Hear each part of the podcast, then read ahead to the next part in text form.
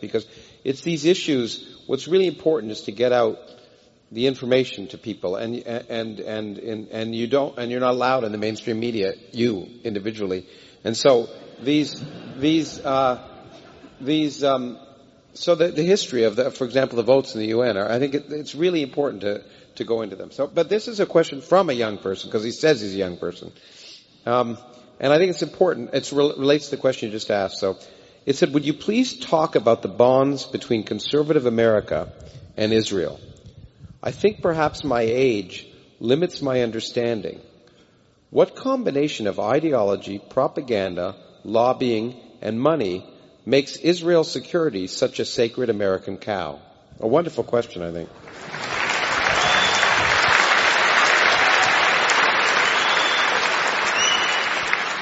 Well, it's a good question, but we and, and, and these are important factors. I mean, let's start with what's called conservative support from Israel. First, I think some kind of semantic hygiene is useful. Uh, there's really no conservatives in the United States. The people who are called conservatives are radical statists for the most part. Uh, that's very different from. Uh, um, there are a few genuine conservatives, which means something like classical liberals, but not many uh, the, what are called the, if you take a look at what's at the Republican Party today, which is the strongest, you know, extreme support for Israeli policies, they have a popular base. Uh, a large part of the popular base is Christian evangelicals. They are passionate supporters of Israeli policies, and they're also extreme anti-Semites. If you take a look at their take a look at the, they don't say it, but take a look at the doctrines, like the dispensationalist doctrines. Yeah, yeah. They're looking forward to a battle in Armageddon, you know, where everybody gets murdered and the saved souls rise to heaven. Uh, what happens to the Jews? Well, you know, according to some of these versions, 160,000 of them find Christ in time and they're saved. The rest are condemned to eternal damnation. How can you be more anti-Semitic than that? You know, and in fact, their, you know, their, uh, but their support for Israel is because partly, you know, interpretation of the Bible, interpretation of the book of Revelations, and so on and so forth, which leads them to strongly support Israeli crimes. To the extent that, I mean, Israel welcomes the support, but it also tries to control them. Like when they try to blow up the Temple Mount and so on, Israel doesn't think that's a good idea, so they block them. But why is the Republican Party, why does it have a popular base like that? That's part of its popular base. Another part of its popular base is uh, people who are so terrified that they have to have a gun in their pocket when they go into Starbucks to get a cup of coffee. That's, uh, that's, that's something that goes way back in American history. This has always been a very frightened country and for pretty understandable reasons. From the very beginning, there were real threats from the people we were suppressing. Uh, the Indians could fight back. Uh, black slaves might revolt uh, after the Haitian Revolution. There's a huge fear. So everybody has to have a gun. We have to protect ourselves uh, and it goes on and on. Well, that's a large part of the base of the Republican Party. Uh, another part is the nativist element. If you look at the demography of the United States, the white population is will soon become a minority. The phrase that's used is "they are taking our country away from us." Yeah. They being all of those bad people, and that's a big part. You know, it's, a, it's an element in American society. These sectors have been mobilized by the Republicans roughly in the past 20 years for a very good reason. The Republican Party since about 1995 has stopped being a parliamentary party. It's off the spectrum. They are so dedicated to service to the extreme, to extreme wealth and corporate power that they cannot get votes by putting forth their own programs. So they've turned to other forms of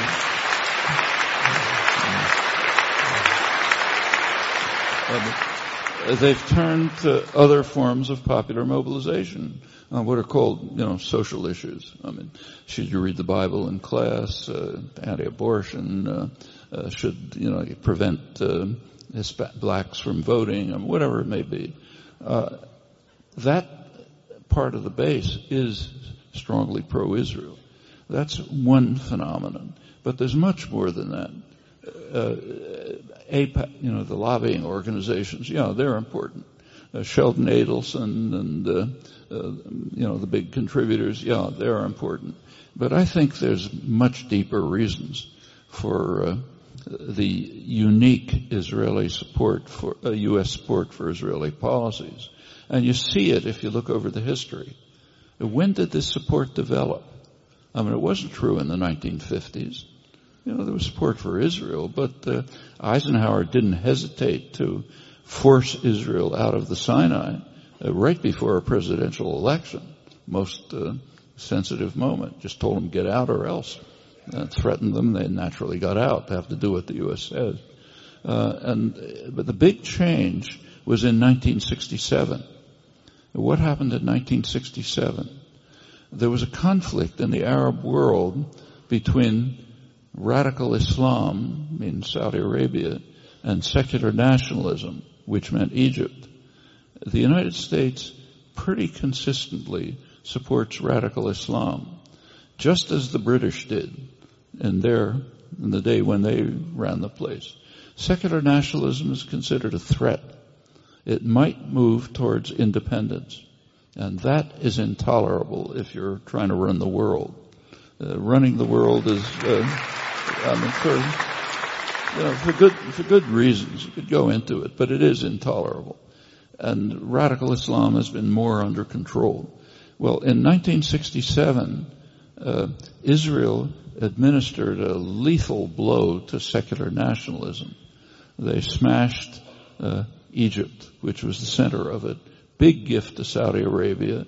In fact, there was a war going on at the time between Saudi Arabia and Egypt, a kind of a proxy war in the Yemen, and uh, Israel settled it in favor of Saudi Arabia, the main U.S. ally, the extremist, most extreme Islamic uh, Islamic radical state. Uh, but it's where all the oil is, so that's been the U.S. ally since uh, you know 1940s. Uh, and th- this was a major gift to the United States and its ally. You take a look, that's when American aid to Israel shot up.